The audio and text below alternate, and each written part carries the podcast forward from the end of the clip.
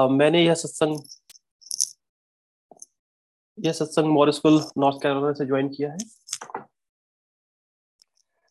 आजकल के जीवन में हम अपने शारीरिक और मानसिक जरूरतों और जिम्मेदारियों में पूरी तरह से व्यस्त हो चुके हैं, और इस व्यस्तता के बीच में हम एक चीज भूल गए हैं जो है हमारी आध्यात्मिक और आत्मिक जरूरत। इसलिए वाकई में ये बड़े सौभाग्य और हर्ष की बात है कि अब हम सब अपने जीवन में विहंगम योग को जोड़कर आत्मा की वास्तविक चेतन आवश्यकताओं को भी पूरा करने का प्रयास कर रहे हैं। इसी कड़ी में आज हम लोग स्वर्वेद ज्ञान विषय पर चर्चा करेंगे। स्वर्वेद ज्ञान का कोश है जिसे सदगुरु सदाफल देव जी ने अनुभव किया था। वे एक आप्त योगी हैं और उन्होंने स्वर्वेद में भक्ति, ज्ञान, आनंद, संत आदि के बारे में विस्तार से लिखा हुआ है। स्वर्वेद एक ज्ञान का सागर है और आज हम उसी स्वर्वेद के चुनिंदा दोहों के बारे में सुनेंगे, उसके गहरे आध्यात्मिक अर्थों पर चर्चा करने का प्रयास करेंगे। मैं आपसे इसे ध्यान से सुनने का आग्रह करता हूँ और चर्चा में भाग लेने का भी आग्रह करता हूँ।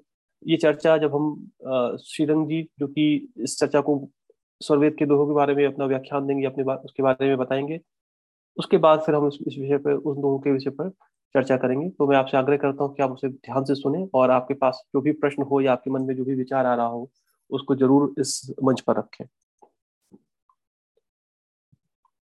सो सबसे पहले आज के सत्संग में हम सदगुरुदेव का आह्वान करेंगे स्वर्गीय स्वागत ज्ञान के माध्यम से। मैं सूर्या जी, जो कि हमारी बहुत ही वरिष्ठ गुरु बहन है, उनसे निवेदन करता हूँ कि वो एक स्वागत गान के माध्यम से सदगुरुदेव का आह्वान करें। आप सूर्या जी। जय सदगुरुदेव। स्वागत गान।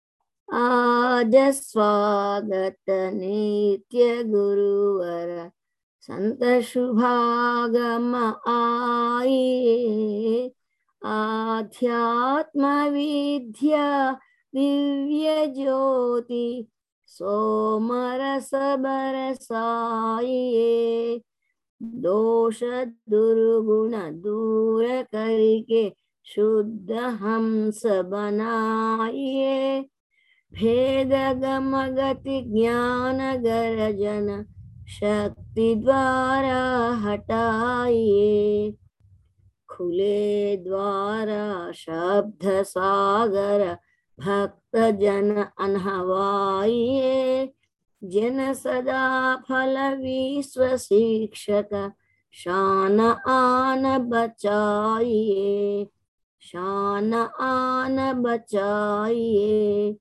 आज स्वागत नित्य गुरुवर संत शुभागम आइए। बोलो सद्गुरु भगवान की जय। Back to you sir. धन्यवाद सूर्या जी। अब हम सद्गुरुदेव की उपस्थिति में उनके चरणों में प्रार्थना अर्पित करेंगे विश्व की शांति और मंगल कामना के हेतु। मंगल गान के द्वारा मंगल गान को सदगुरु के चरणों में अर्पित करने के लिए मैं पुनः सूर्या जी से आग्रह करता हूं कि वे आए और मंगल गान को गाएं। आप सूर्या जी। मंगल गान। विश्व शांति नाम मंगल, परम गुरु को ध्याइए, वर्ग द्वंद्व अशांति दूर कर, भाव भेद मिटाइए, सार्वभौम समष्टि सत्ता ध्यात्म राज्य बनाइए, भेष भाषा भाव जगमय ज्ञान पर दर्शाइए, समृद्धि सुख शांति धरातल स्वर्ग भूमि बनाइए, विश्व शिक्षक जन सदा फल नीति स्वर अपनाइए, नीति स्वर अपनाइए। विश्व शांति नाम मंगल, परम गुरु को ध्याइए। बोलिए सदगुरुदेव भगवान की जय। Back to you sir. धन्यवाद सूर्या जी। आपने बड़ी ही सुंदर वाणी से सदगुरुदेव का आह्वान किया तथा उनकी उपस्थिति में विश्व की मंगल कामना के लिए प्रार्थना भी की। अब हम आगे बढ़ते हैं और आज के चर्चा के विषय पर आते हैं जो कि है स्वर्वेद ज्ञान। आज की चर्चा को आगे बढ़ाने के लिए आज हमारे पास बहुत ही अनुभवी और ज्ञानी वक्ता है। मैं श्रीरंग जी, जो कि कैरी नॉर्थ कैरोलिना से जुड़े हुए हैं, अनुरोध करता हूं कि वे आगे आएं और विषय में अपना अनुभव साझा करें। आप श्रीरंग जी। जय सद्गुरुदेव। तो पहले मैं सद्गुरु चरणों में प्रार्थना अर्पण करना चाहूंगा। तो सभी से निवेदन है कि आप भी आंखें बंद करके सद्गुरु का स्मरण करें। बार बार वंदना करूं सद्गुरुदेव हमारे, यहाँ वहीं सब ठाम में महिमा अपरंपार। शरण शरण मैं शरण हूँ, हे गुरु बंदी छोड़।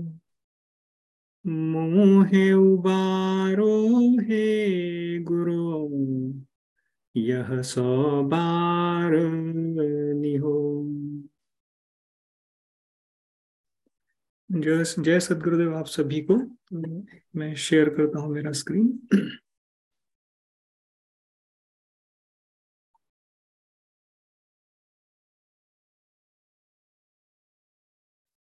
Okay. तो धन्यवाद आनंद जी और नेवी टीम मुझे ये अवसर देने के लिए और मेरी सेवा रखने के लिए। तो मैं सबसे पहले ये कहना चाहूँगा कि जैसे आनंद जी ने बताया वैसे मुझे कोई ज़्यादा अनुभव है नहीं। मैं भी इस सत्संग से काफ़ी अनुभवी साधकों के जो संस्मरण होते हैं या जो भी हमारे सत्संग होते हैं उनसे सुनकर ही मैं सीखने की कोशिश कर रहा हूँ। तो पहले ये डिस्क्लेमर कि इस स्वर्वेद ज्ञान में हम सबको एज अ कलेक्टिवली एफर्ट लेना है। बेसिकली सब लोगों का एक्टिव पार्टिसिपेशन इसमें ज़रूरी है ताकि हम एक दूसरे से सीख पाए। और जैसे कि मैंने बताया कि मुझे अनुभव नहीं है और ये स्वर्वेद का जो ज्ञान है ये स्वामी जी ने चेतन समाधि में लिखा है। ये इनकी हृदय की चेतन मणि है। तो उसको समझ पाना आसान नहीं है। सद्गुरुदेव ने प्रथमाचार्य जी ने उसका भाष्य लिखकर हमारे लिए वो सरल कर दिया है, लेकिन फिर भी ये इतना गहरा ज्ञान है कि उसको समझ पाना, और जैसे कि स्वामी जी ने उसको जिस प्यूरिटी से लिखा है उसको समझ पाना वैसे मुश्किल है। तो मैं सबसे निवेदन करता हूं कि अगर इसको समझाने में स्वर्वेद के ज्ञान को की चर्चा करने में, मैं ये नहीं कहूँगा समझाने में, ज्ञान की चर्चा करते वक्त अगर कुछ मेरी से गलती हो जाए तो प्लीज़ आप मुझे इमीडिएटली वहीं पे रोक दें और करेक्ट करें, ताकि मैं भी आप सब लोगों से सीख पाऊँ। और इसके स्वर्वेद ज्ञान को से जुड़े रहने के लिए हम सबको स्वर्वेद का खुद करके अभ्यास करना बहुत ज़रूरी है। भले ही हम अगर स्वर्वेद पढ़ पा रहे हो और उसमें हमें कुछ समझ में नहीं आ रहा हो तो उससे फर्क नहीं पड़ता, क्योंकि स्वामी जी ने कहा है ये ज्ञान जो है वो आत्मा के लिए है। तो हमारे बुद्धि को भले ही वो ना समझ में आए लेकिन वो आत्मा पर उसका असर पड़ते रहता है। तो स्वर्वेद का स्वाध्याय करना, खुद से उसको पढ़ना बहुत ज़रूरी है।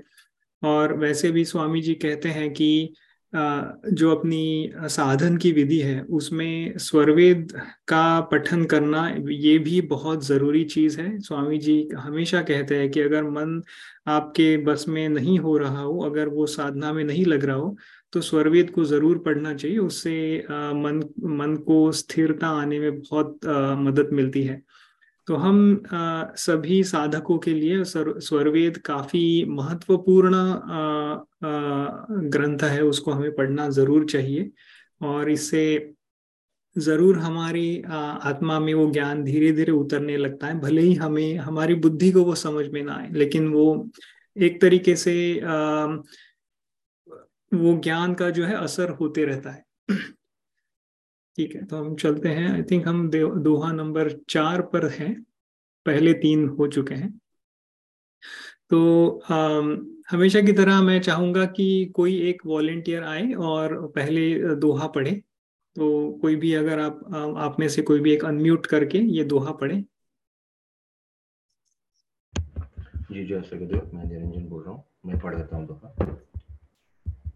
सर्वदेव भगवान की जय। जीवन डोरिया फसे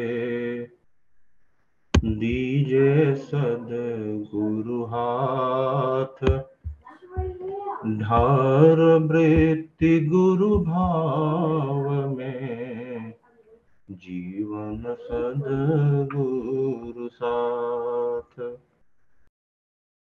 और उसका भाष्य स्वामी जी ने जो लिखा है वह कहते हैं, अपने जीवन की डोरी सदगुरु के हाथ में देकर अपने स्वभाव को गुरु के विचार के अनुकूल कर उसकी शरण बनाना चाहिए। जय सदगुरु। धन्यवाद निरंजन जी। तो यहाँ पे स्वामी जी कहते हैं कि अपनी जीवन की डोरी जो है वो सदगुरु के हाथों में देनी चाहिए। तो उसको समझने के लिए डोरी सदगुरु के हाथ में देना यानी क्या, तो वो हमें समझना बहुत ज़रूरी है। तो अगर हम देखें कि अगर जैसे कि अगर स्वामी जी गुरु वंदना में लिखते हैं कि कर्म काया चित्त शरण में जीवन डोरी तब दई, मन बुद्धि इंद्रिय घिर प्रकृति आदेश नय गति निज लई। तो स्वामी जी वहाँ कहते हैं कि हमें जब हम डोरी जब सदगुरु के हाथ में देते हैं तो क्या है, हमारे कर्म है, हमारी काया है, हमारा चित्त है, वो सदगुरु के शरण में हो। तो जो सदगुरु की शिक्षा है, जो सदगुरु का ज्ञान है, उसे हमें अपने कर्म से भी दिखाना चाहिए। जो हमारे कर्म हो वो सदगुरु के बताए हुए सिद्धांत से मिलते जुलते हो। हमारा जो शरीर है उसका भी हम उसी तरीके से इस्तेमाल करेंगे जैसे हम सेवा में शरीर का सेवा, शरीर से सेवा दे, वाणी से सेवा दे, और हमेशा ही अपना शरीर का जो इस्तेमाल है, हमारे जो कर्मेंद्रिय है उनका सही से इस्तेमाल करें। हमारा चित्त भी उसी तरीके से सदगुरु के ज्ञान पर रहे। हमारे चित्त में जो भाव उभरते हैं वो भी स्वामी जी के ज्ञान के अनुकूल हो। तो स्वामी जी कहते हैं कि उसी तरीके से हमें वो जो डोरी है हमारी, जो सदगुरु के हाथ में देनी है, तो वो डोरी देने का जो संबंध है या फिर उसका जो स्वामी जी एक उदाहरण देते हैं, तो जब हम देखते हैं कि अगर कोई, ये स्वामी जी बोलते हैं कि ये जो हम जो अभी इस प्रकृति में रहते हैं वो एक हम इसमें प्रकृति ने हमें घेर के रखा है, हमें जकड़ के रखा है। तो अगर किसी को कोई जो व्यक्ति है वो कहीं चीज में फंसा हो, तो अगर उसको वहां से बाहर निकालना हो, तो जो बाहर निकालने वाला व्यक्ति है वो उस सिचुएशन में या उस इसमें कूद नहीं जाता। वो क्या करता है कि अपना हाथ बटाता है, या फिर जैसे कि मान के चलो कोई कुएं में गिरा है तो उसके लिए रस्सी नीचे डालता है, और फिर जो आदमी उस गहरी संकट में फंसा है उसको खींच के बाहर निकालता है। तो हम अभी जो है ये प्रकृति में, प्रकृति की जकड़ में फंसे हुए हैं, हम इस जड़ चेतन की ग्रंथि में फंसे हैं, अज्ञान की ग्रंथि में फंसे हैं। तो ये जो जिस तरीके से हम इसमें फंसे हैं, तो उसको उससे बाहर निकालने के लिए हम सदगुरु का सहारा लेते हैं और सदगुरु को कहते हैं कि हम जो डोरी है, जो हमारा किस तरीके की डोरी हम इस्तेमाल करते हैं, कि जो हमारा आचरण हो, जो हमारा चित्त हो, जो भी हम अपनी दिनचर्या है वो सदगुरु के बताए हुए मार्ग पर और उनके बताए हुए रास्ते पर हम वो सब फोकस करें। तो वो एज एक डोरी की तरह उसका इस्तेमाल करके हम खुद को इस प्रकृति की चक्कर से बाहर निकाल सकते हैं। तो और स्वामी जी कहते हैं कि स्वामी जी कहते हैं कि सदगुरु जो है ये जीव का कर्णधार है। तो हम देखते हैं कर्णधार हम किसको बनाते हैं कि जिस पर हमें पूरा भरोसा हो, जिस पर हमारी दृढ़ श्रद्धा हो और जिसमें हमें कोई मन में अपने कोई भ्रम ना हो कि क्या ये व्यक्ति हमारे हमारी टीम का या हमारे ग्रुप का कर्णधार बन सकता है। तो ऐसा ही व्यक्ति चुना जाता है प्रकृति में भी कि जो एक अपने ग्रुप को सही जगह पर ले जाए, सही तरीके से दिशा दिखा पाए।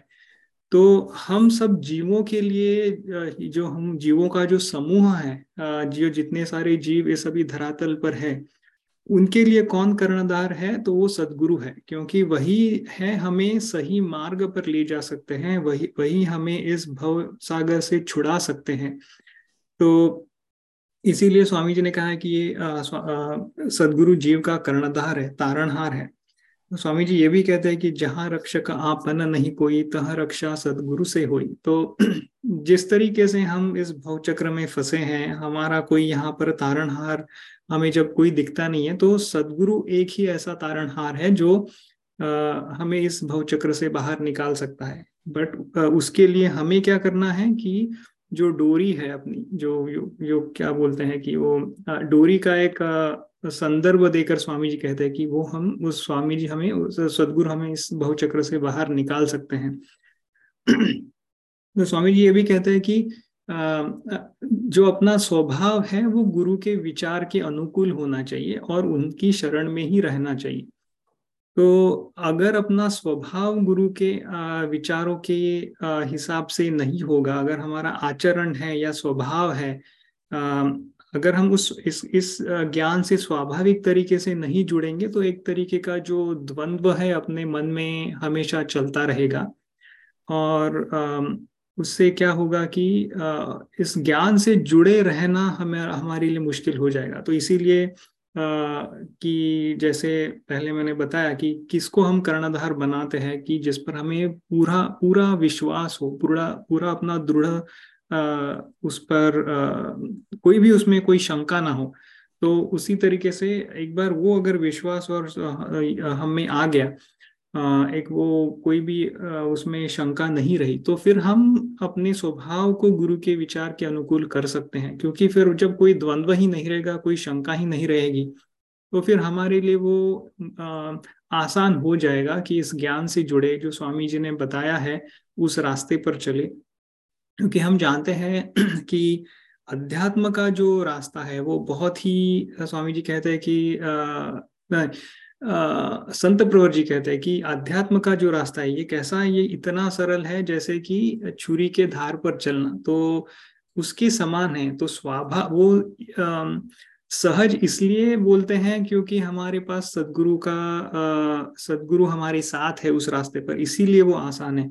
और अगर सदगुरु के बताए हुए पर मार्ग पर हम चलेंगे तो हम नहीं फिसलेंगे। जैसे कि हम कहीं पहाड़ में जाते हैं तो उस बहुत ही छोटा सा रास्ता होता है, तो उसमें अगर हम अपनी मनमानी करेंगे तो हम खाई में गिर जाएंगे। लेकिन अगर हम जो हमारे साथ गाइड होते हैं वहाँ पे उन्होंने जो बताया है वो अगर सही से हम उनके नियम का अनुसरण करेंगे और उनके अगर आज्ञा का पालन करेंगे, तो वो भी मुश्किल रास्ते से हम सहज तरीके से निकल के जा सकते हैं। तो जब संत प्रवर जी कहते हैं कि ये छुरी के धार पर चलने के समान सहज है, तो वो जो सहजता है धार पर चलने की वो कब आएगी? जब हम अपना जो आचरण है वो सदगुरु के बताए हुए नियमों के अनुसार रखेंगे, जब हम हमारी चेतना हमेशा ही सदगुरु के चरणों पर रहेगी, इस ज्ञान के तरफ रहेगी, तब वो आसान हो जाएगा। क्योंकि अगर हमारा ध्यान इधर उधर हो गया तो हम उस रास्ते से फिसल जाएंगे। उसको इस रास्ते को स्वामी जी ये भी कहते कि ये बहुत ही चिकना रास्ता है, क्योंकि यहाँ पे अगर एक बार यहाँ से हमारा नजर हमारे रास्ते पर से हट गई, कहीं पे और डिस्ट्रैक्शन हो गया, तो हम वो उस खाई में गिर जाएंगे। और प्रकृति एक ऐसी चीज है, वो इतनी शक्तिमान चीज है कि अगर उसमें हम एक बार फंस गए तो उससे बाहर निकलना बहुत मुश्किल है। तो इसीलिए स्वामी जी यहाँ कहते हैं कि हमारा जो स्वभाव है वो गुरु के विचारों के अनुकूल होना चाहिए और हमें उनके शरण में ही रहना चाहिए, हमेशा ही उन गुरु आज्ञा का पालन होना चाहिए। और ये कहने में बहुत ही आसान है बट आचरण में लाना उतना ही मुश्किल है, और हम सब लोग उसी कोशिश में लगे रहे हैं इस सत्संग के माध्यम से कि हम अपने जो गुरु के विचार हैं उनको अच्छी तरीके से समझें, हमारे मन में कुछ प्रश्न हो तो वो पूछे, ताकि जब आपके प्रश्न का उत्तर आपको मिल जाएगा उसी समय किसी और का भी कोई प्रश्न हो तो वो भी उनका जब कोई एक प्रश्न पूछता है तो वो दूसरे लोगों को भी एनकरेज करता है कि वो भी आगे आए और वो भी अपना प्रश्न पूछे। तो ये एक ऐसा सत्संग एक ऐसा माध्यम है जिसके हिसाब से हम गुरु के विचारों को समझ पाएंगे और ये देख पाएंगे कि हमारे जैसे जो साधारण लोग हैं वो किस तरीके से इस मार्ग पर दृढ़ता से चल रहे हैं, हम एक दूसरे से वो इंस्पिरेशन ले। तो ये एक बहुत ही क्या बोलते हैं कि बहुत ही पावरफुल मीडियम है जिस माध्यम से, इस सत्संग के माध्यम से हम गुरु का ज्ञान समझे और एक दूसरे से सीखे और एक दूसरे को इंस्पायर करें। तो इस दोहे के बारे में मैं इतना ही कहना चाहूँगा। अभी कुछ अगर किसी को प्रश्न हो या किसी को अपने भाव रखने हो या फिर मुझसे कुछ गलती हो गई हो तो प्लीज आप आगे आइए और अपने भी विचार रखिए।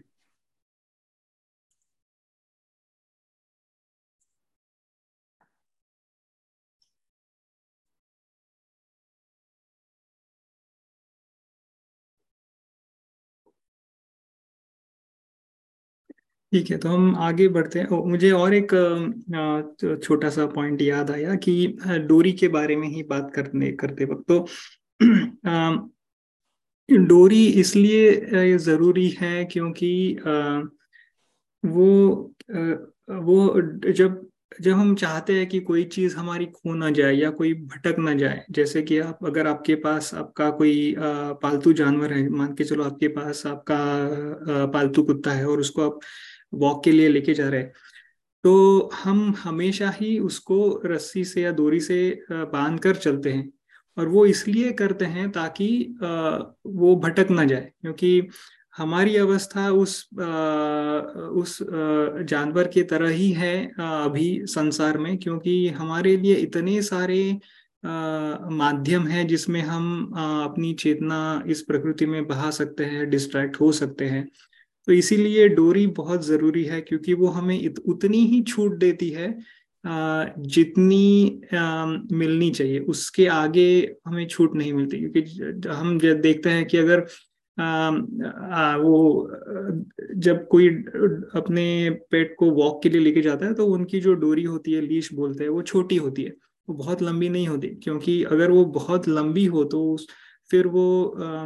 फिर भी उसको भटकने की संभावना होती है, राइट, या फिर अपने मार्ग से हटकर जाने की संभावना ज्यादा होती है। तो इसीलिए वो डोरी का एक तरीके से ऐसा भी मुझे लगता है, स्वामी जी कहते हैं कि वो डोरी एक वो क्या बोलते हैं कि वो लगाम की तरह भी काम करता है, कि एक बार जब हम अपनी डोरी सदगुरु के हाथ में दे देते हैं तो फिर वो हमें भटकने से हम फिर वो भटक नहीं जाएंगे। अगर वो सदगुरु के हाथ में अपनी जीवन की डोरी अगर हमने दे दी है तो फिर हम अपने मार्ग से भटक नहीं जाएंगे, क्योंकि सदगुरु हमको उतनी ही छूट देंगे जितनी कि उस मार्ग पर चलने के लिए जरूरी है। तो वो एक मुझे बस याद आया पॉइंट की कह सकते हैं। और वो कहते और एक भी मुझे याद आया, जैसे कि संत प्रवर जी कहते हैं कि अभी हमारा कैसा जीवन है कि एक पानी में जो एक लकड़ी का टुकड़ा है वो बहे जा रहा है, उसके बहने को कोई उस पर खुद का कोई कंट्रोल नहीं है, वो इस तरीके से बहते जा रहा है जैसे वो पानी बहते जा रहा है। तो जिस तरीके से अभी हम एक तरीके से इस प्रकृति में है और हम बहे जा रहे हैं, इस प्रकृति को भवसागर इसीलिए कहा है क्योंकि जब एक नाव अगर सागर में है और उसे दिशा दिखाने वाला कोई नहीं हो तो फिर वो उस सागर में भटक जाती है। वो अपना कहाँ जाना है, वो समुन्द्र में कहाँ जाना है, उसके लिए वो दिशा प्रदर्शक यंत्र होना चाहिए। तो एक तरीके से आप ये मान के चल सकते हो कि ये जो डोरी रूपी जो हमारे पास सद्गुरु क्या है कि वो उसको हमें खींचकर सही रास्ते पर लेके आ सकते हैं अगर हम अपनी डोरी सद्गुरु के हाथ में दे दो। तो वो भी मुझे लगता है कि स्वामी जी हाँ कहना चाहते हैं कि एक तो है कि वो डायरेक्शन दे, एक हमें भटकने ना दे, और हमारा जो जीवन है वो ऐसे ही एक पानी में बहे जा रहे लकड़ी के टुकड़े की तरह ना हो, तो इसीलिए भी उस डोरी का इस्तेमाल है। तो बस इतना ही कहना चाहूँगा।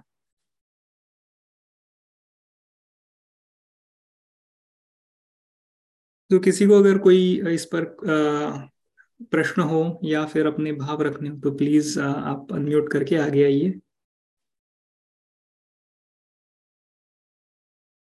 जय सद्गुरुदेव, मेरी आवाज आ रही है जी? लालमणि जी जय सद्गुरुदेव। श्रीरंग जी, आपने बहुत अच्छे ढंग से इस दोहे के बारे में बताया, और बस मैं थोड़ा सा एक और इसमें एग्जाम्पल देना चाहता हूँ बस लोगों को और ठीक से समझने के लिए, कि जैसे इस दोहे में कहा गया ना, जीवन डोरी आप से, तो जीवन की जो डोरी है इसका उदाहरण हम लोग समझ सकते हैं जैसे कठपुतली की डोरी होती है, पपेट।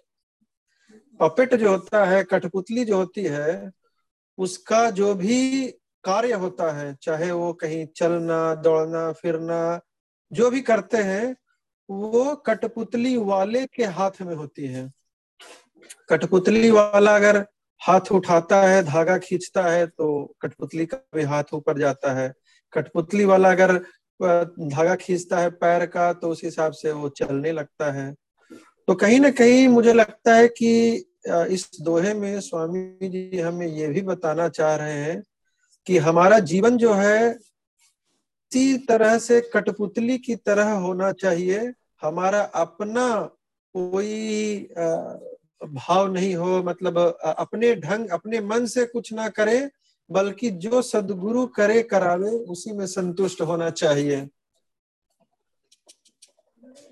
तो इसलिए मतलब अभी क्या होता है कि हम लोग अक्सर होता है ना कि अब जैसे रिसेंट का एग्जाम्पल यही है कि स्वामी जी के आदेश के अनुसार हम लोग जमीन खोज रहे थे, आश्रम के जमीन के लिए, तो हमेशा डायरेक्शन चेंज हो रहा था। लेकिन अगर उसमें हमारा भाव अगर बदलता है कि कभी ये कभी वो, तो फिर हम सद्गुरु के अनुसार नहीं चल रहे हैं। हमारा जो जीवन का डोरी है वो सद्गुरु के हाथ में होना चाहिए, यानी जो सद्गुरु करे करावे उसी में हमें खुश रहना चाहिए। वही हमारा जीवन का आधार होना चाहिए। हमें अपने मन से कुछ विशेष नहीं करने की आवश्यकता है। हाँ, हम अपने मन को जरूर उतना समझाएं, कंट्रोल रखें कि सद्गुरु करा रहे हैं सब कुछ और उन्हीं के आदेश के अनुसार हमारा जीवन यापन हो, उसी में हमारी भलाई है। तो कहीं ना कहीं मुझे इस दोहे में उसी की याद आती है कि जीवन डोरी आप से दीजे सद्गुरु हाथ, हमने सद्गुरु के हाथ में दे दिया है, और ढार वृत्ति गुरु भाव में। तो अपनी जो अपना जो बिहेवियर है, अपना जो भाव है, वो सब कुछ उन्हीं के ऊपर है। हमें अपने से कुछ नहीं करना, सब सद्गुरु ही करे करावे, और जीवन सद्गुरु साथ। तो अपना उन्हीं के शरण में हमारी जीवन चले, सद्गुरु के साथ चले। यही मुझे लग रहा था कि एक छोटा सा उदाहरण इसका इसके लिए यही है। बस यही मैं कहना चाहूंगा। जय सद्गुरु। जी बिल्कुल ठीक। एक्चुअली अगर हम लोग ध्यान से भी देखें ना, जब कुछ करने का मन न करे, लगे कि बस जो इच्छा कर रहे हो वही करें, यही तो राइट समय है कि सद्गुरु के हाथ अपने जीवन को दे दीजिए। This is the right time. जब मन करने लगे, वर्ड को पकड़िएगा, जब मन करने लगे बस दे दीजिए सद्गुरु के हाथ में। मन कर रहा है, इसलिए जिस दिन मन नहीं करेगा, जिस दिन आप करना चाहेंगे, तब ना मजा है। और इसीलिए स्वामी जी कहते हैं कि सब दे दीजिए ना, स्वामी जी को दे दीजिए, कठपुतली बन जाइए। तब वो जैसा चाहेगा, और जब वो ऐसा होता है तो देखिएगा कि जो एक्ट है वो देखने में भी मजा आता है। जो नाटक चल रहा होता है कठपुतली का, वो तभी मजा आता है जैसा एक्ट करने वाला कठपुतली को ऊपर नीचे आगे पीछे जैसा कराए, और वो हमारे सामने जो है वो अच्छा दिखता है। अगर कठपुतली अपने से करने लगे कुछ भी जैसा एक्ट में लिखा हुआ नहीं है, वो ऐसा करने लगे तो फिर समस्या आ जाती है, फिर मजा नहीं आता, फिर तो नाटक देखने का कोई आनंद ही नहीं आता। तो हमें समझना होगा मन की व्यथा को। मन जो है हमारा इतना बलवान है, शक्तिशाली है, तीक्ष्ण है, और हम सोचते हैं कि मन से लड़ गए। बहुत बार संभव नहीं है, बिना सदगुरु के यह संभव नहीं है कि आप मन से लड़ गए।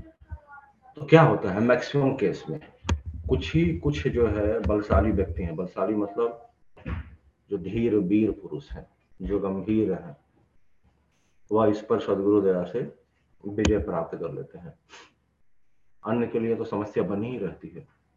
बहुत दिनों तक साधन किए फिर भी लगता है क्या पता नहीं कुछ हो तो नहीं रहा है, मन बस में आ तो नहीं रहा है।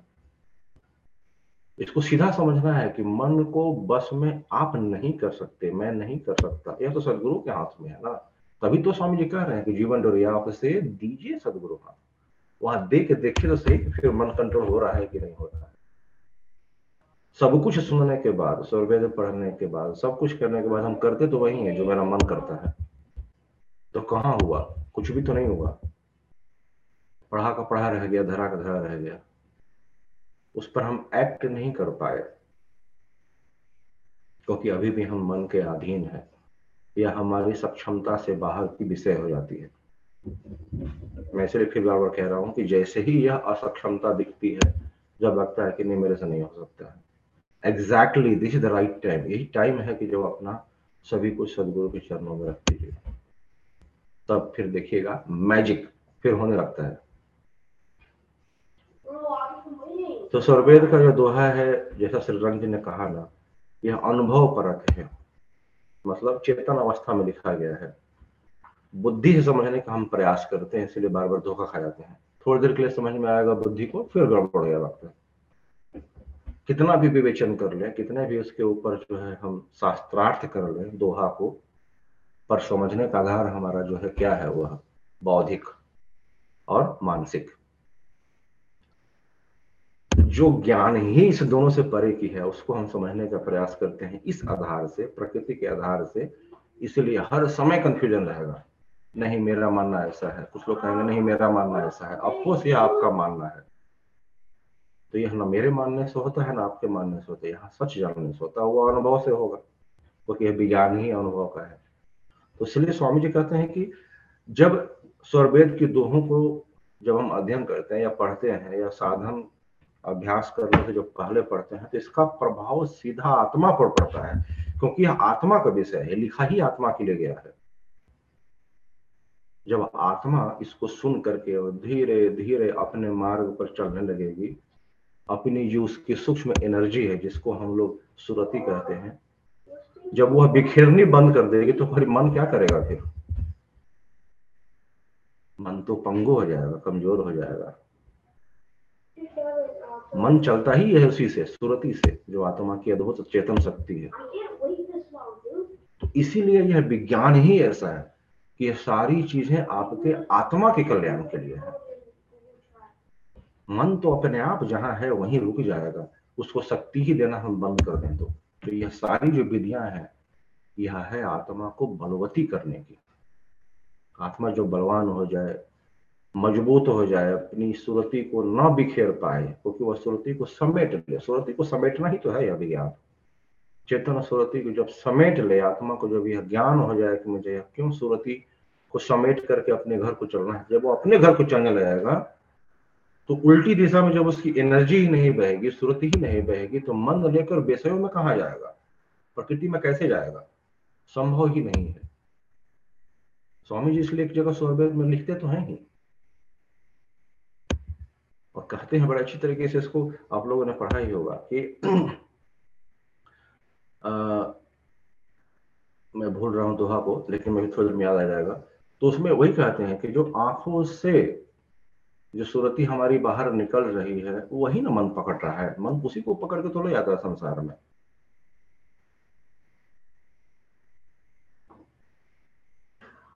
जब वो बंद हो जाएगा तो मन अपने आप भंगुर हो जाएगा, क्षण भंगुर हो जाएगा।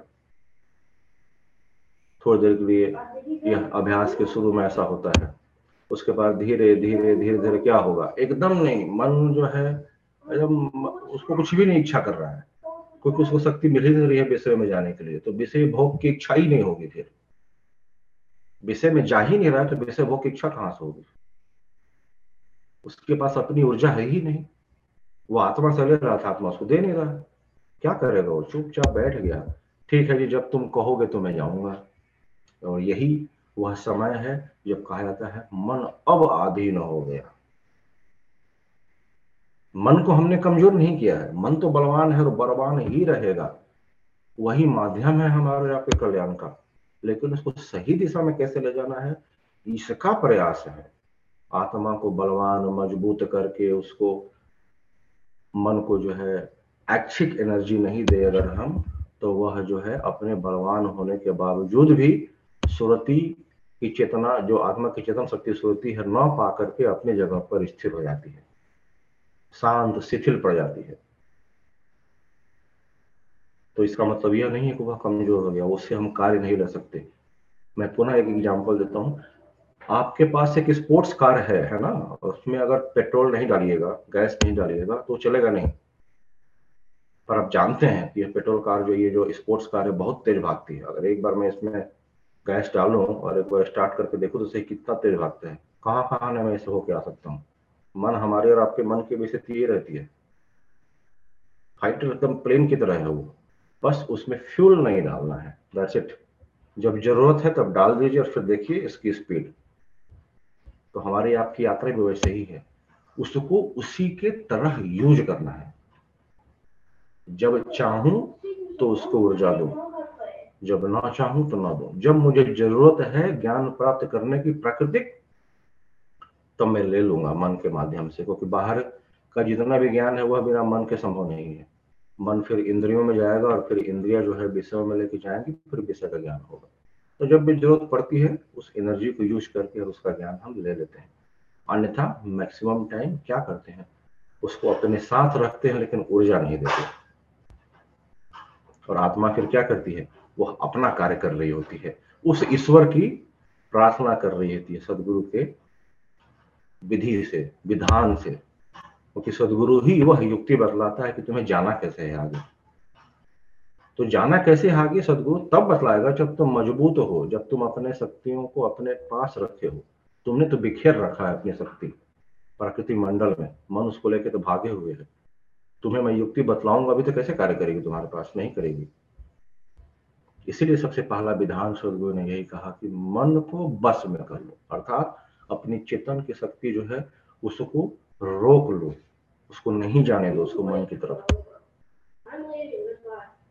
है ना। स्वामी जी क्या कहते थे कि चक्षु के चेतनकरण को, चक्षु का जो चेतनकरण, चेतनकरण का मतलब यही होता है आत्मा से निकल रही वह चेतन ऊर्जा, एक में देह मिलाया। प्रथम भूमि के साधन हम यही करते हैं, एक में देह मिलाया था, जो एनर्जी निकल रही है उसको एक में देह मिलाया का मतलब यही है कि नाक के अगले भाग पर जब हम अपना ध्यान केंद्रित करते हैं, उसको स्वामी जी वही कहते हैं कि चक्षु के चेतनकरण को एक में देहु मिलाए। एक में देहु मिलाए का मतलब जो बिखरी हुई शक्तियां हैं उसको समेट करके एक जगह रख दो।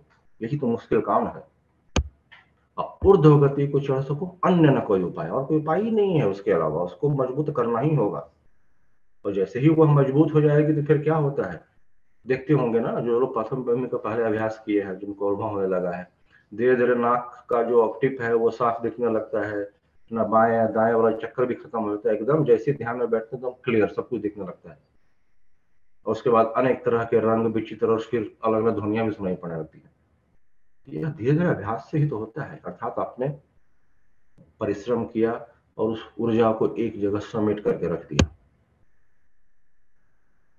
तो यह दोहा है ही उसी के लिए, हमारे लिए, आपके लिए। जब मन करे बस, समय है अब सदगुरु के अधीन करने से। जीवन डोरी आपसे दीजे सदगुरु में, ढार वृत्ति गुरु भाव में। ढार वृत्ति का मतलब हमारे जो आपके अंदर की जो वृत्तियां हैं, चित्त की जो वृत्तियां हैं, वह तो चलती कैसे हैं? विषयों को लेकर के प्रकृति मंडल में मन के आधार पर चलती हैं। कहते हैं कि ढार वृत्ति गुरु भाव में, तो चित्त की जो वृत्तियां हैं उसको सदगुरु के भाव के अनुसार, सदगुरु जैसे चाहते हैं उसके अनुसार उसको ढाल दो, विषयों में ना बहो, जीवन सदगुरु साथ। और जब भी पूरा जीवन जो है वह सदगुरु के साथ बिताओ। तो सदगुरु के साथ बिताने का कहने का मतलब यही है कि आप अपनी जिंदगी को जैसे जीना चाहें जिए, उससे कोई दिक्कत नहीं है, लेकिन अपनी डोरी सदगुरु के साथ रख दीजिए। अर्थात गलत व्यवहार मेरे से ना हो, मन के चंगुल में मैं बार बार ना फंस जाऊं, इसके लिए मैं हर दिन सुबह और शाम कम से कम अभ्यास करूं। 10 मिनट का जो समय बताया गया तो कम से कम, अधिक से अधिक आप जितना कर सकते हैं उतने में, कितने मिनट के लिए, कितने सेकंड के लिए आपका ध्यान लगता है, यह तो हमारा आप जानते हैं, दूसरा कोई नहीं जानता, अनुभव का विषय है। तो ये सारी चीजें हैं। सत्संग में जुड़े हम, स्वर्वेद का अध्ययन करें, भाष्य के साथ समझने का प्रयास करें, है ना, एक साल में सदगुरु का दर्शन करें। यह सब एक उदाहरण है ढार वृत्ति गुरु भाव में, जीवन सदगुरु साथ, सदगुरु के तरह उनके आदेशों का पालन करने का जो है धीरे धीरे अभ्यास करके, जब यह वृत्तियां हमारा उनके अनुकूल हो जाती है तब तो यह बड़ा आसान हो जाता है। सुनने में बड़ा आसान लगता है, पर जब करेंगे तो थोड़ा सी मुश्किल होती है। और इसीलिए कहा गया कि सदगुरु के हाथ में दे दीजिए, आपसे थोड़ी ना होगा, मेरे से थोड़ी ना होगा, यह तो सत्ता जानती ही है कि सबके बस की बात नहीं है। तो बस इसी के साथ धन्यवाद। जय गुरुदेव। Over to you Anand ji.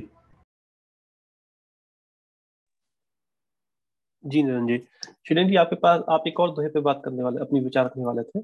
जी, हम आगे वाला एक और दोहा लेते हैं। तो मुझे बहुत ही अच्छा लगा कि निरंजन जी ने और लालमणि जी ने अपने भाव रखे, क्योंकि वो बहुत ही सुंदर तरीके से दोनों ने समझाया कि इस दोहे का अर्थ, सच में अर्थ क्या है और हमें किस तरीके से अपने आचरण को रखना चाहिए सदगुरु के अनुकूल। धन्यवाद दोनों का। तो सदगुरुदेव, एक प्रश्न है जी, निरंजन जी बोल रहा हूँ जी। ये जो सदगुरु जी का जो ध्यान करना है, ये 10 मिनट जो हम लोग अभ्यास करते हैं, परंतु इसमें है कि दिन भर यदि करें तो जो भी कार्य कर रहे हैं, यदि मन उधर लगा रहे, गुरु की तरफ या कृष्ण ईश्वर की तरफ, इनका एक फॉर्म पे, तो उसके बारे में आपका क्या कहना है, ये बताएंगे। क्योंकि अगर सिर्फ 10 मिनट लग रहे हैं और बाकी 20 घंटे जो है संसारिक में मन लगा हुआ है पूरा, तो पता नहीं कितना इफेक्टिव है ये। क्योंकि ये तो वही हो गया ना कि एक स्वच्छ जल में कपड़ा धोया, उसके बाद फिर गंदे जल में कपड़ा डाला, तो फिर तो कपड़ा गंदा ही हो गया ना। तो यदि ऐसा करें कि हमेशा जो है, जब भी हमेशा जो मन को जो है उधर बार बार लाते रहे, कर्म करते वक्त भी जो है मन भरी लाते रहे हमेशा, उसके बारे में आपका क्या भाव है? Thank you. ये प्रश्न मेरे से है या श्रीरंग जी से है? श्रीरंग जी आंसर करें इसका। आप सबसे है, आप सब गुरु के ही समान है, इतने ज्ञानी है आप लोग, जो भी अपने भाव रख सकते हैं इसके बारे में।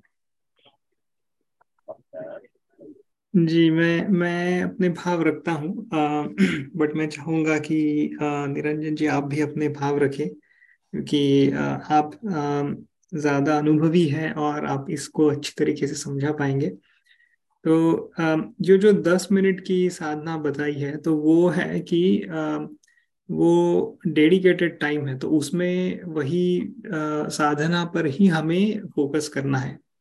और जैसे आप बता रहे हैं कि दिन भर में भी जब हम अपनी दिनचर्या में लगे हैं, तो आपने कहा वो सही है कि हमेशा वो ध्यान में रहे कि हमारा जो आचरण है क्या वो सदगुरु के शिक्षा के अनुसार है या फिर हम अपनी मनमानी कर रहे हैं। क्योंकि कई बार ऐसा होता है कि जैसे मान के चलो कि किसी ने हमें कुछ कह दिया जो कि मान के चलो कि हमें गुस्सा दिला सकता है, तो तभी हमारे मन में अगर ये विचार आए कि मुझे अपना संतुलन नहीं खोना है, क्योंकि सदगुरु ने बताया है कि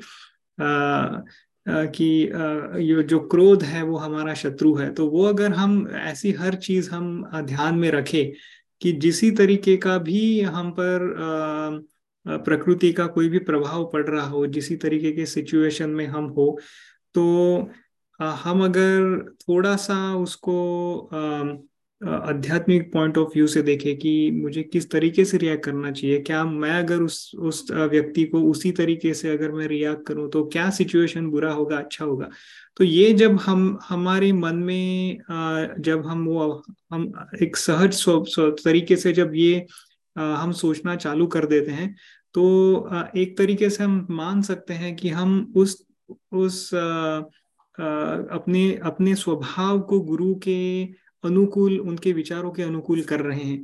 तो और वो धीरे धीरे ही होगा, ऐसा नहीं है कि आप हमेशा क्या कहते हैं कि गुरु के विचारों में ही लगे रहें, बट वो क्या होगा कि जब हम कोई भी प्रकृति का कार्य कर रहे हैं तो उसके पीछे की जो भावना है उसके पीछे का जो हमारा इंटेंशन है तो वो प्योर होते जाएगा।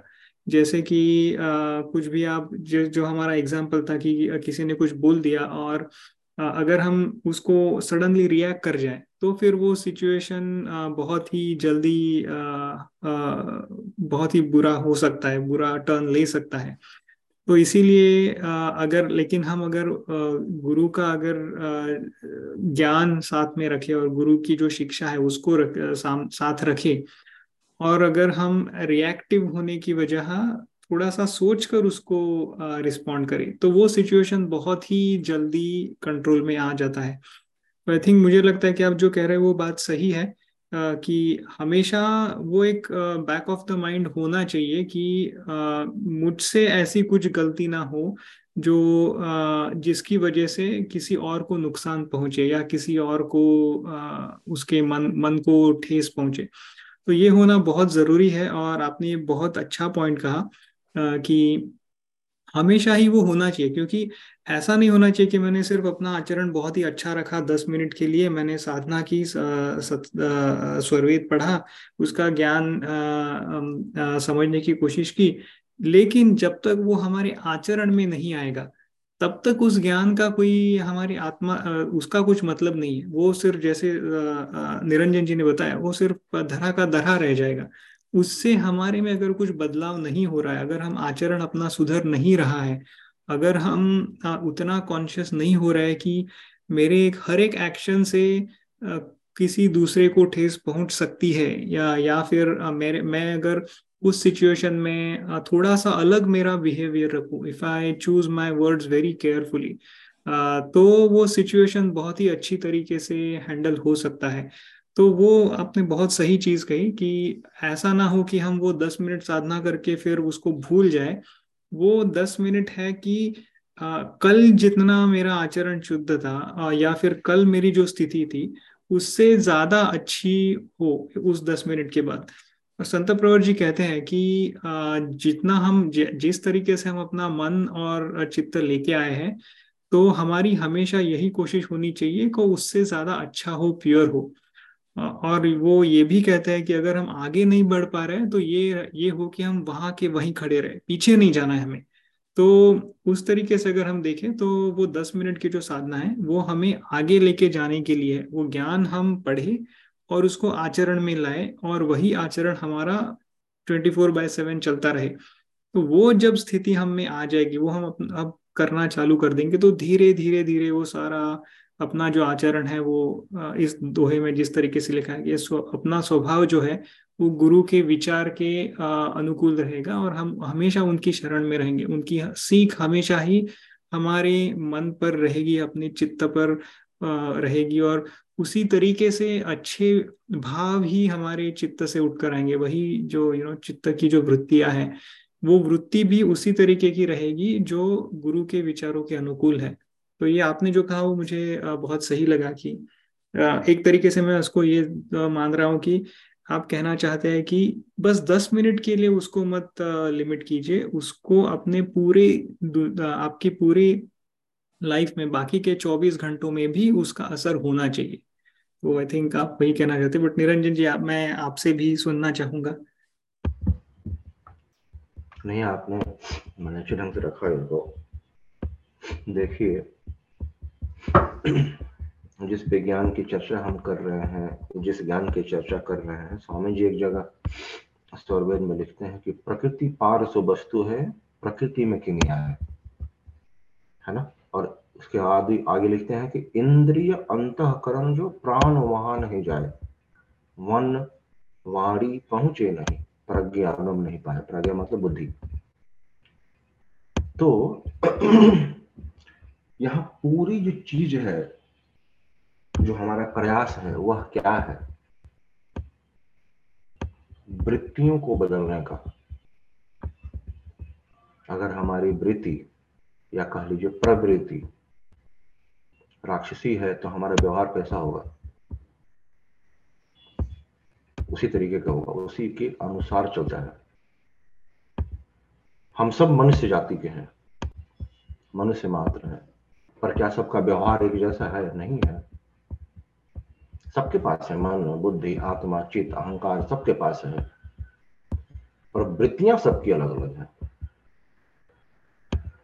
और वही जो है मूल है हर तरह के अलग अलग कार्य करवाने के लिए। जैसी वृत्तियां, जैसी प्रवृत्ति होती है, उसी तरह की इच्छा जो है आत्मा लिए विषयों में जाने का प्रयास करता है। अपनी चेतन वृत्ति से वह मन, और मन के माध्यम से फिर इंद्रिय और प्रकृति में जाकर के उस तरह के चीजों को लेने का प्रयास करता है। तभी तो स्वामी जी कह रहे हैं कि धार वृत्ति गुरु भाव में, कुछ और तो कह ही नहीं रहे हैं। मन का तो विषय भी नहीं लिखा हुआ है यहाँ पर। वृत्ति ही जब आपकी बदल जाएगी, प्रवृत्ति ही बदल जाएगी। 10 मिनट तो इसलिए कहा गया है कि धीरे धीरे शुरुआत होगी, और वह 10 मिनट ब्रह्म मुहूर्त का समय में स्वामी जी इसलिए कहे हैं कि वह समय बड़ा अमृत काल का होता है। उस समय स्वामी जी जो है सारे शिष्यों को एक साथ देखते हैं और उनकी वृत्तियां बदल देते हैं। इसलिए ब्रह्म मुहूर्त की साधना आवश्यक है। वृत्तियां ही जब बदल जाएगी, आपकी प्रवृत्ति ही जब बदल जाएगी, तो मन क्या कर लेगा? बड़ा खेल है यह, अद्भुत, आसानी से समझ में नहीं आता। तो बाहर की तरफ से प्रयास हमारा है कि मन को हम धीरे धीरे कैसे पंगु कर दें, और अंदर से क्या प्रयास है सदगुरु विधान से कि मेरी वृत्तियां प्रवृत्तियां कैसे बदल जाए, वह शुद्ध सात्विकता की तरफ, सद्भाव की तरफ कैसे आगे बढ़े। यह धीरे धीरे समय समय अभ्यास से, है ना, इस अभ्यास से धीरे धीरे जब प्रवृत्तियां बदलने लगेगी तब अमूलचूल परिवर्तन दिखेगा। अचानक परिवर्तन नहीं दिखेगा। 10 मिनट तो एक संकेत है। 10 मिनट भी कम से कम कीजिए, आपके पास समय नहीं मिलता है तो, क्योंकि आप बिजी हैं, व्यस्त हैं अपने जीवन की चर्या में। लेकिन यह धीरे धीरे करने से फिर क्या होगा पता है? आपके जीवन के चर्या में आप सारा काम करते हुए पर आपकी वृत्तियां ही बदली हुई है। कहने का मतलब है कि आप उस विषय के भोग में लिप्त ही नहीं रहेंगे, क्योंकि वो आपकी जिम्मेदारियां हैं, इसलिए कर रहे हैं। परिवार का पालन पोषण करना आपकी जिम्मेदारियां हैं, इसलिए आप जिम्मेदारी स्वरूप उसे करेंगे, लिप्त नहीं होंगे किसी भी चीज में। वृत्तियां बदल जाएंगी तब। इसलिए प्रयास है वृत्तियों को बदलने का। स्वामी जी संकेत देते हैं कि वृत्ति जो हो सदगुरु के भाव के अनुसार हो जाए। और सदगुरु का भाव क्या होता है? आप शुद्ध हो, बुद्ध हो, प्रबुद्ध रहें, हर समय अपने कार्यों को, अपने जिम्मेदारियों को पूरी तरह से तन्मयता से करें, बिना किसी दिक्कत का। समाज, परिवार, सभी जगह रहते हैं, हम देश में रहते हैं, और सभी के प्रति हमारी जिम्मेदारियां बनती है और सभी को करना है। तो जब करना है यह प्राकृतिक कार्य, उस समय मन ही कार्य करेगा। मन के माध्यम से और इंद्रियों विषयों को लेकर के ही कार्य होगा। पर हमारी वृत्तियां ऐसी है कि उसमें हम लिप्त ही नहीं हो पा रहे हैं, क्योंकि वह जिम्मेदारियां इसलिए मैं कर पा रहा हूँ पर लिप्त नहीं हो पा रहा हूँ, क्योंकि हमारी वृत्ति बदल चुकी है सदगुरु के आधार से, उसके माध्यम से, उसके एकमात्र दृष्टि पड़ने से। तो है तो यही है कि दिन भर हमारी वृत्तियां एकदम बिल्कुल शुद्ध भाव में है, पर फिर भी हम सारा काम कर रहे हैं, फिर भी हमें कुछ नहीं हो रहा, मैं उसमें लिप्त ही नहीं हो पा रहा हूं। प्रयास यहाँ है। इसलिए मैंने कहा पहले ही कि स्वामी जी स्वर्वेद कह रहे हैं कि मान मन बानी पहुंचे नहीं, प्रज्ञागम नहीं पाए। और जैसे ही मन मंडल के भीतर आएगा, और जैसे ही बोलते हैं कि मन मंडल के भीतर सकल पंथ जाए, जितने भी पंथ चल रहे हैं आजकल, स्वामी जी बार बार कह रहे हैं कि यह अमत है, मतलब यह कोई मत नहीं है। मत कहते हैं मन के आधार पर कुछ भी मान लेना कि हम इसको ऐसे करेंगे वैसे करेंगे, बस ये हमारा जो है मत है। पर यहां मत से कार्य नहीं होता, यहां है वृत्तियां चेंज, प्रवृत्तियां चेंज, मन और बुद्धि के पर, जहां प्राण भी नहीं पहुंच पाए, उसके आधार से हम सब कुछ चल रहे हैं, हम सब कोई चल रहे हैं। जहां से प्रकृति की लीला को हम देख तो रहे हैं, कर भी रहे हैं, पर उसमें लिप्त नहीं हो पा रहे हैं, एकदम कमल के पत्ते की तरह उसी कीचड़ में, उसी तालाब में है, लेकिन पानी मेरा कुछ नहीं बिगाड़ पा रही है। पर इसका मतलब यह नहीं है कि सूर्य के प्रकाश पड़ने से मैं खिल नहीं रहा हूं, खिल भी रहा हूं, सुगंध भी फैला रहा हूं, लेकिन मेरा उस कमल के पत्ते की तरह तालाब के पानी से, तालाब के कीचड़ से कोई लिप्ति नहीं है, कोई आसक्ति नहीं है, क्योंकि मेरी प्रवृत्ति भाव है सूर्य की तरफ। उसको देख करके मैं प्रसन्न हो जाता हूँ, खिल जाता हूँ, तो मुझे वहां जाना है, वह भाव है, प्रवृत्ति चेंज है मेरी।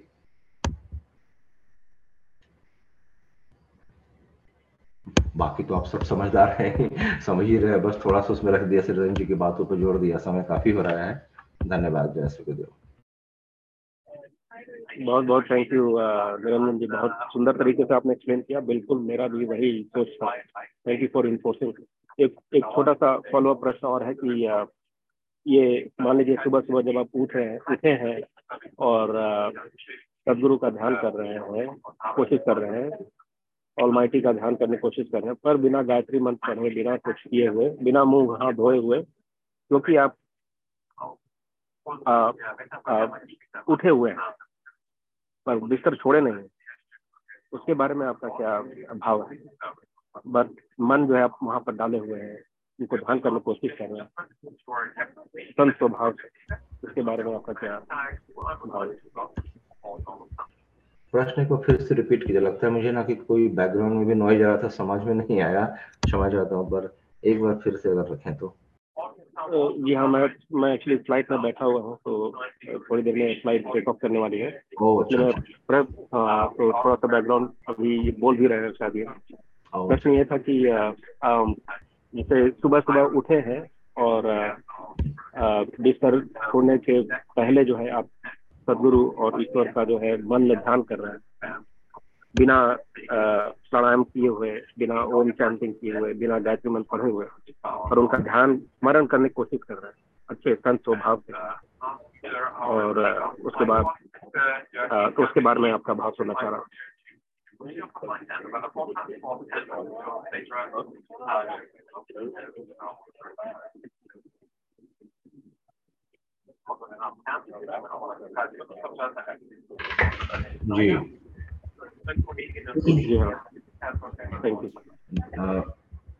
देखिए, बहुत साधारण सा, अभी मेरे यहाँ न्यू जर्सी में बारिश हो रही है।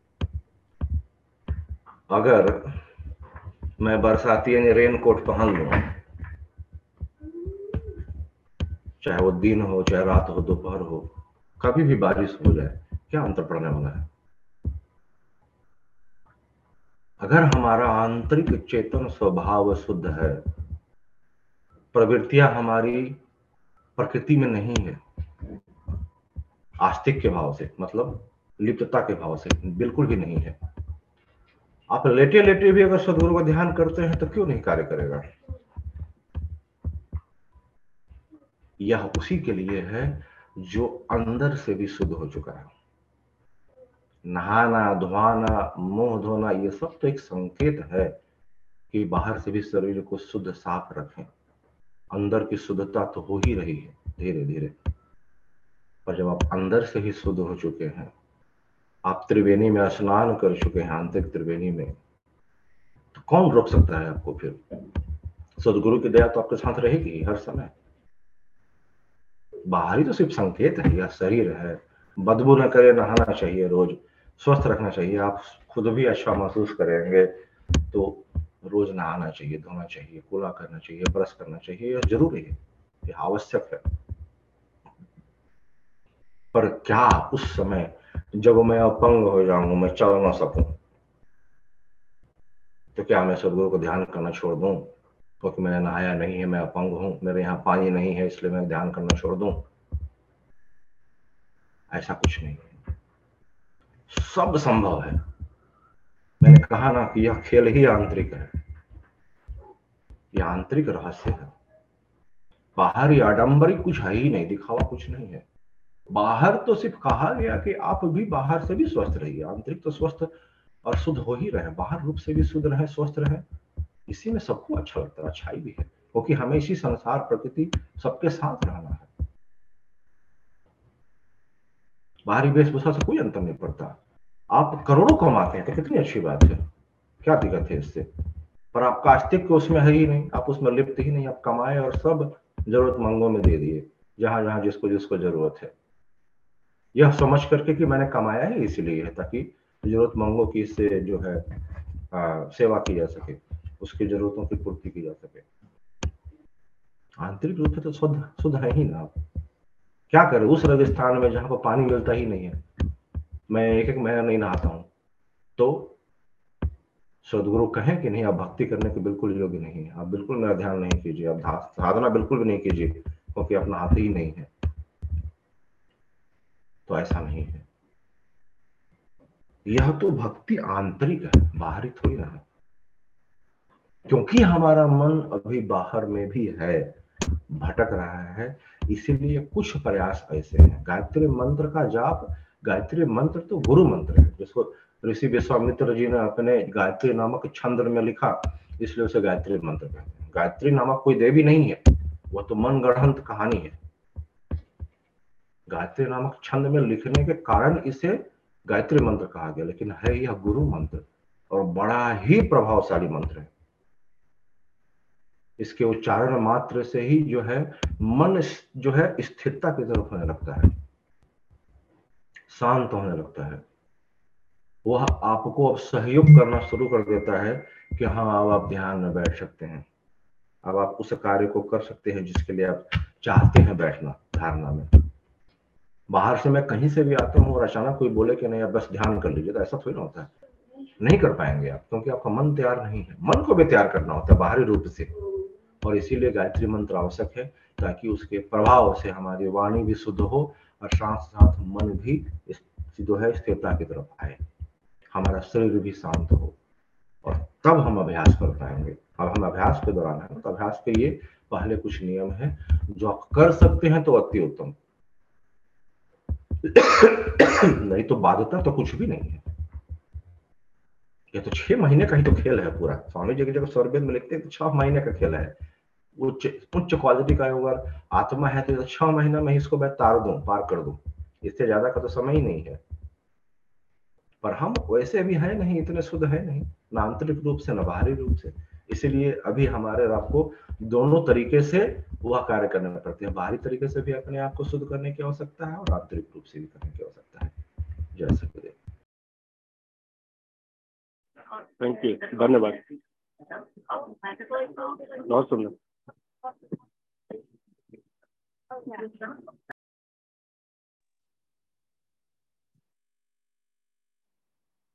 निरंजन जी, मैं एक प्रश्न पूछना चाहूंगा कि जहाँ पे कहा है स्वामी जी ने कि डोरी सदगुरु के हाथ में देनी है, तो फिर कैसे हम इसको शुरुआत करें कि हम इसमें हमने ये जान तो लिया कि हमें ये सदगुरु में पूरा विश्वास रखना है और यही हमारे लिए सबसे अच्छी चीज है। लेकिन उसको शुरुआत कैसे करें कि जैसे अगर कोई नया जुड़ता है और वो ये दोहा पढ़ता है तो वो कैसे कैसे इस स्टेट की तरफ बढ़े कि मैंने सब कुछ सदगुरु चरणों में अर्पण कर दिया है, तो वो स्थिति कैसे आ पाएगी हमारी? आपका प्रश्न है श्रीरंग जी सबकी तरफ से। मैं तो मेरे से भी अनुभवी अंचल भैया है, मैं तो उन्हीं के चरणों में प्रार्थना करूंगा कि वही इस प्रश्न को लें तो ज्यादा अच्छा रहेगा। अंचल भैया अगर आप लाइन पर हैं तो इस प्रश्न को लें, नए व्यक्ति के लिए यह दोहा कैसे जो है लाभकारी है, कैसे वह समझे कि यह सत्य है और मैं उस सत्यता के मार्ग पर चल पा रहा हूं।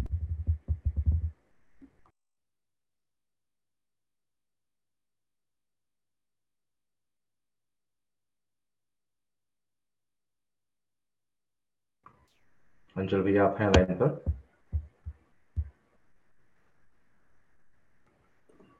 ठीक है, फिलहाल लगता लाइन पर है नहीं। देखिए,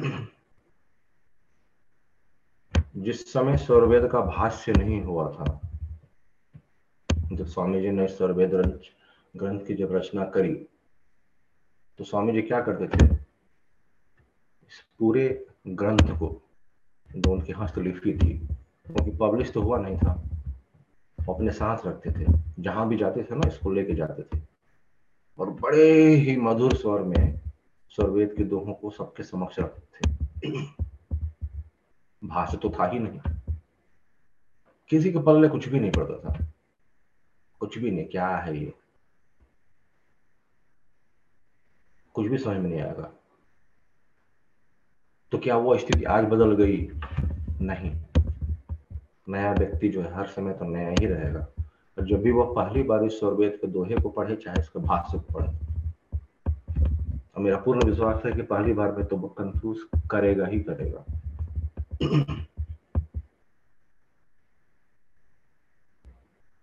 कारण इसके पीछे क्या है कि हम प्रकृति के प्रवाह में इतने ज्यादा बह चुके हैं और शायद पता नहीं कितनी पीढ़ियां, तो हमने सिर्फ प्रकृति देखा है और प्रकृति में होने वाले पूजा पाठ इन सबको देखा है। प्रकृति में होने वाले जितने भी पूजा पाठ हैं उसको करने से प्राकृतिक चीजों का लाभ अवश्य मिलेगा, उन्हीं के लिए तो देवी या देवता है, उनका मतलब ही है जो दे देते हैं। देवी और देवता दोनों इस प्रकृति मंडल में उनका स्थान है, और जब हम आह्वान करते हैं उनका तो वह हमें प्रकृति में मौजूद वो चीज जो आप मांगते हैं वह दे देते हैं और हमारा कार्य चल रहा होता है। तो दिक्कत कहाँ है? कुछ नहीं। पर विचार कहाँ आया कि क्या यही जीवन है हमारा, मनुष्य जीवन इसीलिए मिला है? प्रकृति में तो अनेक जीव जंतु हैं, सबके तो कार्य चल ही रहे हैं, सबका पेट भर रहा है, सब लोग जीवित हैं, अपने अपने समय में मृत्यु को प्राप्त कर रहे हैं, नया क्या है? स्वर्वेद का दोहा भी तो वैसा ही है। पहली बार किसी को सुना दिया जाए, किसी भी जंगली जानवर को या किसी भी ऐसे जानवर को अच्छा सा घर बना के भी दे दिया जाए तो उसे समझ नहीं आएगा कि तो मुझे इस घर में लाया क्यों गया है। मैं तो कितना आनंद में रह रहा था वहां पर, जब भी भूख लगती थी शिकार करता था, फिर खा पी करके बैठ जाता था। तो किसी भी नए व्यक्ति के लिए यह समझना इतना आसान नहीं है। श्रीरंग जी बात आप सही कह रहे हैं कि यह दोहा मैं सुनूं क्यों पढ़ूं, मैं इसको, इससे क्या लाभ होगा? मैं जंगली जानवर हूं, मैं घर में क्यों रहूं? ये क्यों बनाया गया है? तो मेरे लिए जेल की तरह है। तो प्रथम कुछ समय तक तो आपको लगेगा कि पता नहीं मुझे कहाँ बांध दिया, ये तो जेल की तरह है, रोज ध्यान करो सुबह शाम, क्या है, नहीं करो तो क्या हो जाएगा, ये तो मेरे मन के मुताबिक चलने नहीं दे रहा है, तो मुझे जैसा वो कहेगा वैसा मैं करूंगा, ऐसा थोड़ी ना होता है, ये तो मेरा बंधन हो गया मेरे लिए। उसे क्या पता है कि यही बंधन मुक्ति का कारण है पता नहीं है ना, उसे ज्ञान नहीं है इस बात का, तो उसे लगता है कि यही बंधन है। तो जब यह पढ़ेगा भी ना स्वर्वेद का दोहा, तो वह अपने मतलब से मतलब अपने ज्ञान के आधार से इसका जो है भाष्य समझने का प्रयास करेगा। जो इसका असल भाष्य है, जो इसका असल मतलब है, वह कैसे समझेगा, क्योंकि यह लिखा ही गया है चेतन धाम से, चेतन भूमि से, चेतन की अवस्था में, चेतना के लिए, और हम समझने का प्रयास करेंगे उसके मनोबुद्धि वाणी से। कहाँ समझ में आएगा? नहीं समझ में आएगा, समय लगेगा। और इसीलिए उस तरह के व्यक्ति को सबसे पहले सत्संग से जुड़ना आवश्यक है। सत्संग में जुड़े, अभ्यास करें, और तब धीरे धीरे जो उनसे ज्यादा अनुभवी, मतलब जिन्होंने पहले से इस तरह के स्वर्वेद के दोहों को पढ़ा है, समझा है, उसके माध्यम से समझे, तो जरा जल्दी समझ में आ जाता है। आज भी यही स्थिति है, चाहे भारत हो चाहे कहीं पर भी हो। भाषा का कोई आधार नहीं है यहाँ पर। आप अंग्रेजी जानते हैं, तेलुगु जानते हैं, तमिल जानते हैं, डजंट मेक डिफरेंस, और you are very good in Hindi. यह दोहा उसके लिए भी उतना ही कठिन है जितना हिंदी भाषी के लिए भी। भाष्य है तो थोड़ा बहुत समझ में आ जाता है, तब तो अपना दिमाग लगा पाते हैं, अच्छा इसको ऐसे कहा जाए तो, इसको ऐसे कहा जाए तो सबकी स्थिति वही है श्रीरंग जी, नया कुछ नहीं है इसमें, सबकी स्थिति वही है। धीरे धीरे समय काल से समय जब वो आप भी देखे होंगे, मैंने भी देखा है बार बार, इसी दोहा को आप तीसरी बार, चौथी बार, पांचवी बार जब पढ़ते हैं तब थोड़ा सा समझ में आता है, अच्छा स्वामी तो ऐसा कह रहे, पता नहीं पहले बार मुझे ऐसा समझ में क्यों आया था, जबकि मैं भाष्य पढ़ रहा हूं फिर भी नहीं। यह है ही, क्योंकि यह है चेतन विज्ञान, और हम प्रयास कर रहे हैं मन के आधार से, वाणी बुद्धि के आधार से। तो मन, वाणी, बुद्धि जहां तक उसको ट्रांसलेट कर सकता है, जहां तक उसको जो है कन्वर्ट कर सकता है, हम उसी को समझ सकते हैं। किसी की बुद्धि तीक्ष्ण है तो थोड़ा ज्यादा समझ लिया, किसी की बुद्धि थोड़ी कम तीक्ष्ण है तो थोड़ा कम समझा, लेकिन समझेगा कहां से? वो प्रकृति आधार से। मूल तो भाव अभी भी समझ में नहीं आएगा, मूल भाव तो तब समझ में आएगा जब वो साधन अभ्यास में इसको रियली में एक्सपीरियंस करेगा कि हाँ ये तो तब कार्य करता है जब मैंने अपनी वृत्तियां, जो मेरी प्रवृत्ति है, जब मैंने बिल्कुल धीरे धीरे अभ्यास से स्वामी जी के अनुसार कर दिया। पर स्वामी जी ने यह थोड़ी ना कहा कि आप अपने परिवार से अलग हो जाइए और समाज से अलग हो जाइए, उन्होंने कहा कि गुरु भाव में रह करके सारे कार्य करो। मतलब इसका कहने का है कि लिप्त नहीं होना है किसी चीज में, सारी जिम्मेदारियों को पूरा करना है लेकिन लिप्त नहीं होना। यह जो शब्द है ना, लिप्तता, यही भयंकर है हम सबके लिए। हम किसी भी चीज को लेकर के उसमें आसक्ति जो है उसमें चले जाते हैं, उससे अपने आप को जोड़ लेते हैं, और जैसे ही जोड़ते हैं तो टूटने का डर तो बना रहेगा। जहां जुड़ाव होगा वहां तो टूटाव होगा ही, और जैसे ही टूटने का भाव आता है ना अंदर में, तो खलबली मच जाती है, वहीं से परेशानियां शुरू हो जाती है। लेकिन सद्गुरु भाव में रहने से क्या होगा कि आप उस प्रकृति की चीजों से जुड़ेंगे ही नहीं, उसका उपयोग जरूर करेंगे पर आप उससे जुड़ेंगे नहीं, उसके साथ आसक्त नहीं होंगे आप। तो जब आसक्त हुए नहीं तो दुख का कारण होगा नहीं, क्योंकि वो टूटेगा ही नहीं आपसे, जुड़े ही नहीं तो टूटेगा कैसे? तो स्वर्वेद का जितना भी दोहा है, एक से एक, चाहे वह पहला दोहा हो चाहे कोई सा भी दोहा पकड़ लीजिए, उसको समझने के लिए कम से कम 5 से 6 बार गहन अध्ययन, और साथ में कोई समझाने वाला मिले तो मेरे ख्याल से बड़ा आसानी से समझ में आ जाए। नहीं तो सबके लिए यह जो है पढ़ने के बाद भी लगता है कि नहीं हिंदी में ही लिखा हुआ है, पढ़ तो लूंगा मचा, ये लिखा हुआ है, जीवन का मतलब जीवन होता है, डोरी का मतलब डोरी होता है। लेकिन भावात्मक भाव क्या है आंतरिक रूप से, इसके लिए तो उतरना पड़ता है अंदर में, और उसके लिए स्वर्वेद के अनेक ऐसे दोहे हैं, उन सबको पढ़ करके और जब सबका भाव समझने के साथ साथ जब हम इस दोहे का भाव समझने का प्रयास करते हैं, तब इंटरेक्शन शुरू होता है। स्वामी जी वहां भी तो यही चीज लिखे थे, ऐसे करने से ऐसा होगा, तब जाके समझ में आता है। आप सिर्फ एक दोहे को लेकर चलेंगे और लगा के सब कुछ समझ में आ गए तो भी समझ नहीं है। मन के आधार पर अगर हम बोले, अगर मन के पर भी कुछ स्वामी जी का दोहा, तो बड़े दोहे हैं, सबका अलग अलग मतलब है, लेकिन सब लगेगा आपको कि बाप रे सब अलग अलग है लेकिन सब एक ही तरह का है, जुड़ाव तो एक ही जगह, सबका मतलब तो भानली एक ही निकलता है। तो पढ़ना पड़ेगा, समय लगेगा, अभ्यास लगेगा, बस यही कहना चाहूंगा। किसी भी त्रुटि के लिए क्षमा चाहूंगा श्रीरंग जी, बाकी लोगों से जय सद्गुरुदेव। धन्यवाद निरंजन जी, आपने बहुत ही अच्छी तरीके से समझाया। तो जी हाँ, जैसे आपने कहा कि इस ज्ञान से जुड़े रहना है और हमेशा ही ये, आई थिंक आप ये भी कहना चाहते थे कि उसमें दृढ़ विश्वास होना चाहिए कि बस ये जो स्वामी जी ने कहा है वो वही सत्य है। अगर आई थिंक उस भाव से हम इसको करते रहेंगे तो एक ना एक दिन हमें ये सब समझ आएगा। धन्यवाद निरंजन जी।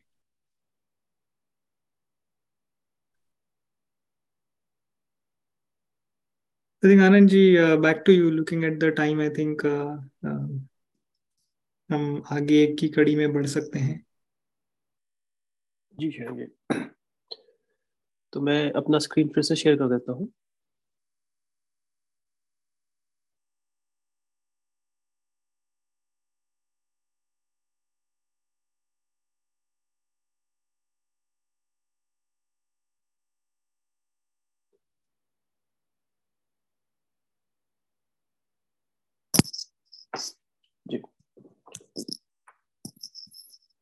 धन्यवाद, बहुत बहुत धन्यवाद श्रीरंग जी, निरंजन जी और सब बाकी सभी लोग जो इस चर्चा में शामिल हुए। आगे बढ़ते हुए मैं अब चाहूँगा कि यदि कोई और प्रश्न हो या कोई जिज्ञासा हो तो वो व्यक्ति या वो गुरु भाई गुरु बहन या कोई भी व्यक्ति, नया व्यक्ति जो भी हो, वो आगे आए और मंच पर रखें अगर और कोई जिज्ञासा हो। इसके साथ साथ अगर इस सत्र में कोई पहली बार शामिल हुए हैं तो वो अपना परिचय दे सकते हैं, अपना नाम, स्थान और इस सेशन के बारे में आपको कैसे पता चला इस बारे में बता सकते हैं। तो यदि कोई प्रश्न हो या कोई नया व्यक्ति जिन्होंने पहली बार इस सत्संग को ज्वाइन किया हो तो अब कृपया अपने आप को अनम्यूट करें और सामने आए।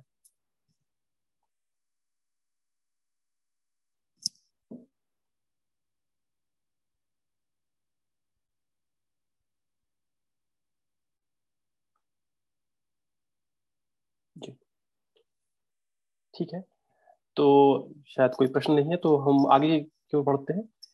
तो जो अगला सत्र है या जो अगला पार्ट है इस सत्संग का वो है वॉरियर ऑफ द वीक। हम सभी जानते हैं कि ध्यान करने का सबसे अच्छा समय ब्रह्म मुहूर्त होता है जो कि 3 बजे से 5 बजे के बीच होता है, लेकिन हम में से ज़्यादातर लोग ऐसा करने में सफल नहीं रहते हैं।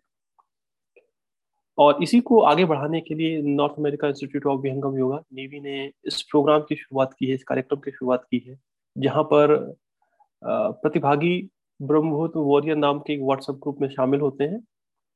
प्रत्येक प्रतिभागी को स्वयं ब्रह्मभूत में ध्यान करने का अभ्यास करना होता है। इसके लिए कोई अलग से सेशन या कोई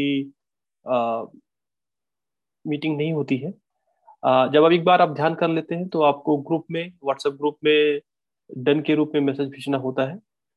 तो अगर आप इस व्हाट्सएप ग्रुप में शामिल होने के इच्छुक हैं तो हमें बताएं, हम आपको लिंक भेज सकते हैं।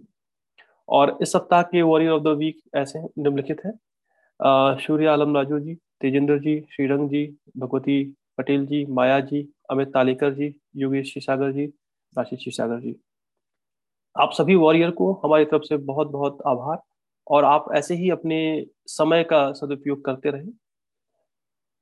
इंडक्टी ऑफ द वीक वो है जो कि जिन्होंने पिछले 7 दिनों में कम से कम एक बार ब्रह्म मुहूर्त में ध्यान किया है।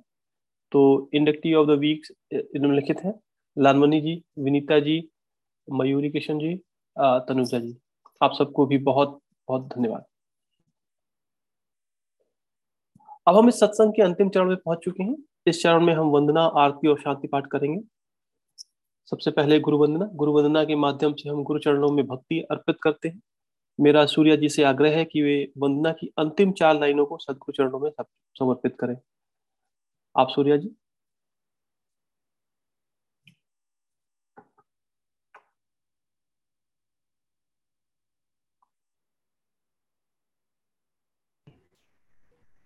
सूर्या जी भी अनम्यूट नहीं है। Surya ji, if you're talking, I think you're on mute. Kalpa Santa Samaja Uttama Sarva Dharma Acharya Hai Jiminadhya Asrita Sindhu Ke Hai Vishwa Pathamaya Karya Hai, आप रक्षा कीजिए जन सदा फल ज्ञान भक्ति वृद्धि दिन दिन कीजिए। धन्यवाद Surya ji, thank you. Back to you sir ji, धन्यवाद। अब हम आरती की ओर बढ़ सकते हैं। आरती के माध्यम से हम संशय को दूर करने की मांग करते हैं और सदगुरु चरणों में अपने आप को समर्पित करते हैं। सूर्या जी से पुनः आग्रह है कि वो आरती की अंतिम 4 लाइनें गाएं और आप सभी लोगों से प्रार्थना है कि आप अपने अपने स्थान पर खड़े हो जाएं आरती के लिए। Over to you Surya ji.